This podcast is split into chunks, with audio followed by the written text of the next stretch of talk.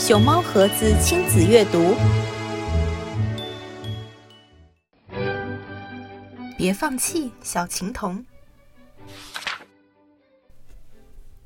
有一天，在奶奶的坚持下，我陪她去听了一场音乐会。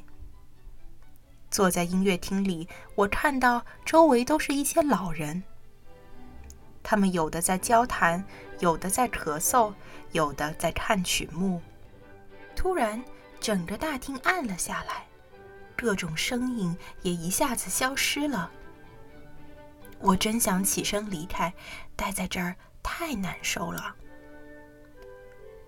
陆陆续续有一些人走上舞台，他们手中拿着大大小小的乐器，不过我都叫不出名字。指挥也上台了，大家都为他鼓掌。然后，一个年轻人走到了舞台的最前面。奶奶悄悄对我说：“这是一位小提琴家。”小提琴家开始演奏以后，我一点儿也不想离开了，一直听到音乐会结束。我从未听过这么美妙的声音。我整天想着小提琴，连做梦梦见的。都是那位小提琴家演奏的场景。爸爸妈妈肯定是受不了了，他们把我带到乐器店，给我买了一把小提琴。第二天，我们就去了音乐学校。我现在还记得，虽然小提琴教室在走廊的尽头，但是我还是一下子就听出了小提琴的声音。带着妈妈直奔那个教室，我开始学小提琴了。我每周去上一次小提琴课，都是放学以后去上。我的老师会教我拉奏一些音符，他拉的那么动听。同样是那些音符，我拉起来是真难听啊！小提琴发出刺耳的声音。就像猫在叫。学小提琴每天都要练习，如果三天打鱼两天晒网，就跟压根儿不练习没什么区别。我练琴练得很痛苦，根本感觉不到自己的进步，所以常常烦躁的直抓头发，而且觉得很累，忍不住重重的叹气。但是神奇的是，每到这种时候，就多多少少会有一些音符跑进我的脑海。有时候，我的老师会冲我发脾气：“你练习了吗？你的手指是断了吗？”我应该达到他的要求，我应该放松，手法应该正确，还有旋律应该准确。但是我已经很努力了，我的身子颤抖起来，连下巴也颤抖起来。我低下头，不想让老师看见我的泪水，我强忍着没有让他们落下来。演奏小提琴，远远的看起来，不是挺容易的吗？我真是受够小提琴了，我想把它丢进六万二千一百四十八米深的大坑里。我想摆脱他，也想让他放过我。他给我的压力太大了。毕竟，我也想放学后轻轻松松的，什么也不做。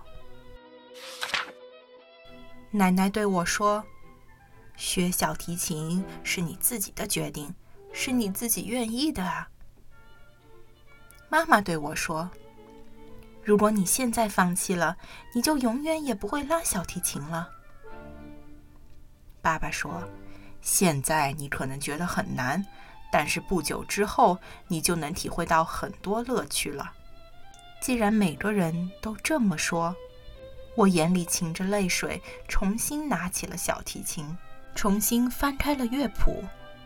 我的手指在颤抖，但我还是把它们放到了琴弦上。似乎是小提琴用它的震颤让我冷静了下来。我一个人练着琴，但似乎又不是一个人在练琴。我每周上两次乐理课，也都是放学以后去上。二分音符、四分音符、八分音符、休止符，我要牢牢的记住这些新名词。我听，我唱，我写。虽然那时候我才刚刚学会写字。